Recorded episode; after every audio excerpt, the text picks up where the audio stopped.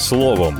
Про найважливіше на ранок 14 лютого 2022-го. Про наступний дипломатичний крок України на шляху відносин із РФ, про українське небо та перспективи збереження авіасполучення зі світом, про зашквар навколо представниці України на Євробаченні, а ще про обіцянки голови офісу президента України Єрмака і статус їхнього виконання, головні новини та аналітика від слово і діло.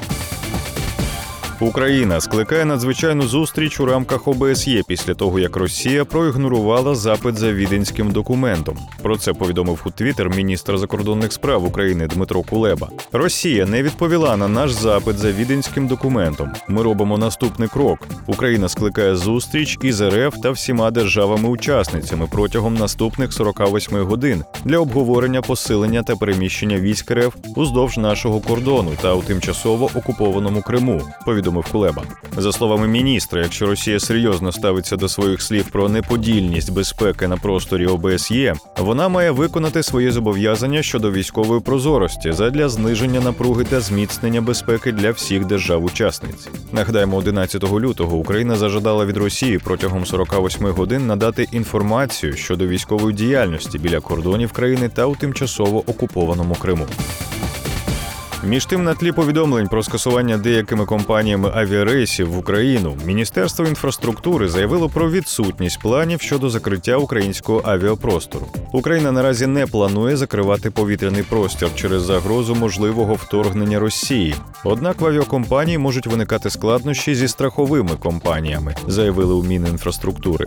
Більшість авіакомпаній продовжують операційну діяльність без жодних обмежень. Зокрема, наразі 29 іноземних авіакомпаній виконують польоти із 34 країн світу. У відомстві зазначають, що в деяких перевізників виникають складнощі пов'язані з коливаннями на ринках страхування. Однак Україна готова підтримати авіаперевізників і планує надати додаткові фінансові гарантії для підтримки авіаринку. Так, кабінет міністрів виділив більше 16,5 мільярдів гривень для гарантій безперебійних польотів над Україною. Про таке повідомив напередодні прем'єр-міністр України Денис Шмигаль у Телеграм. Він також додав, що це рішення дозволить стабілізувати ситуацію на ринку пасажирських авіаперевезень та гарантувати повернення до країни українців, які зараз перебувають за кордоном. При цьому Україна офіційно опублікувала рекомендацію авіакомпаніям не виконувати польотів над відкритими водами Чорного моря в період із 14 до 19 лютого у зв'язку із навчаннями РФ. Авіакомпаніям рекомендовано не виконувати польоти протягом визначеного проміжку часу над цією зоною та заздалегідь планувати оптимальні маршрути з урахуванням поточної ситуації. Варто зауважити, що рекомендація не блокує в цілому польоти над Чорним морем.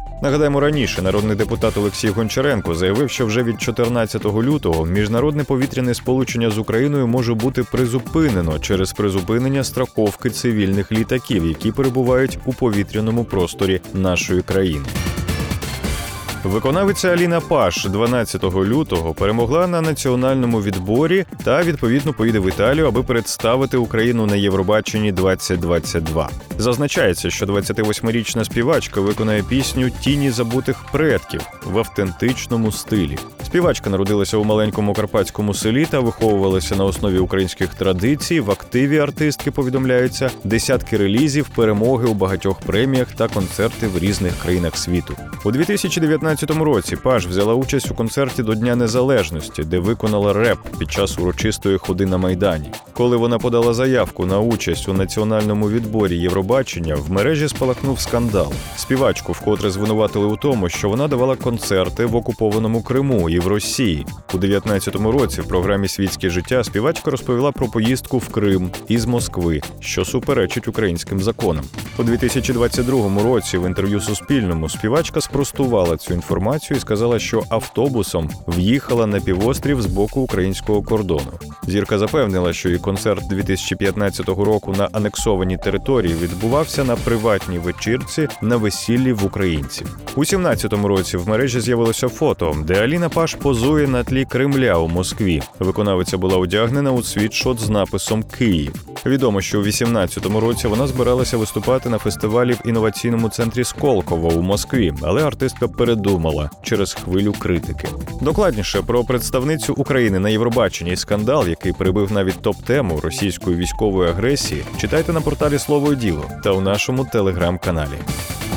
Андрій Єрмак вже два роки очолює офіс президента України. Як і його попередник, Єрмак став скандальною та неоднозначною фігурою, водночас одним із найближчих соратників Володимира Зеленського, якого він супроводжує практично всюди. До річниці перебування Єрмака на посаді слово і діло пропоную подивитися, як він виконує свої обіцянки. Обіцянок Андрій Єрмак, до речі, дає небагато. На тепер має їх 35. З них виконано 9, не виконано 8, у процесі реалізації залишаються 18. Однією з обіцянок Єрмака було те, що президія конгресу місцевої та регіональної влади засідатиме щомісяця.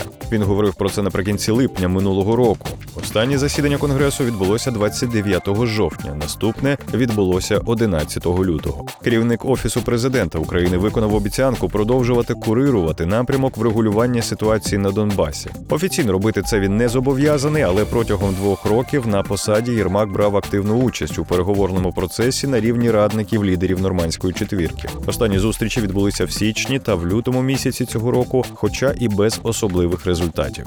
І з цим пов'язана і інша обіцянка Єрмака, яка поки що перебуває у процесі виконання, про те, що зустріч лідерів нормандської четвірки обов'язково відбудеться. Саміт лідерів відбудеться. Я не можу вам сказати коли, але він обов'язково буде, бо всі визнають, що справді сьогодні саме лідери мають поставити крапку та домовитися з принципових питань, заявив Єрмак ще у січні минулого року. Крім того, Андрій Єрмак у серпні виконав обіцянку забезпечити продовження евакуації українців з Афганістану. На той момент Україні, охопленій заворушеннями через виведення військ США та прихід до влади Талібану, залишалося близько сотні українців. 23 та 28 серпня до України з Афганістану прибули треті та четверті літаки з евакуйованими громадянами України та іноземцями. Усіх українців, які зверталися по допомогу, вивезли. Докладніше про статус усіх обіцянок голови офісу президента України Андрія Єрмака дізнавайтеся з нашого спеціального матеріалу з інфографікою на сайті. Прочитати про те, як аналітики слово і діло відстежують виконання обіцянок усіх українських політиків, можна на сторінці регламенту портала. Тож більше цифр, більше фактів, матеріалів і аналітики знаходьте на слово і діло.ua.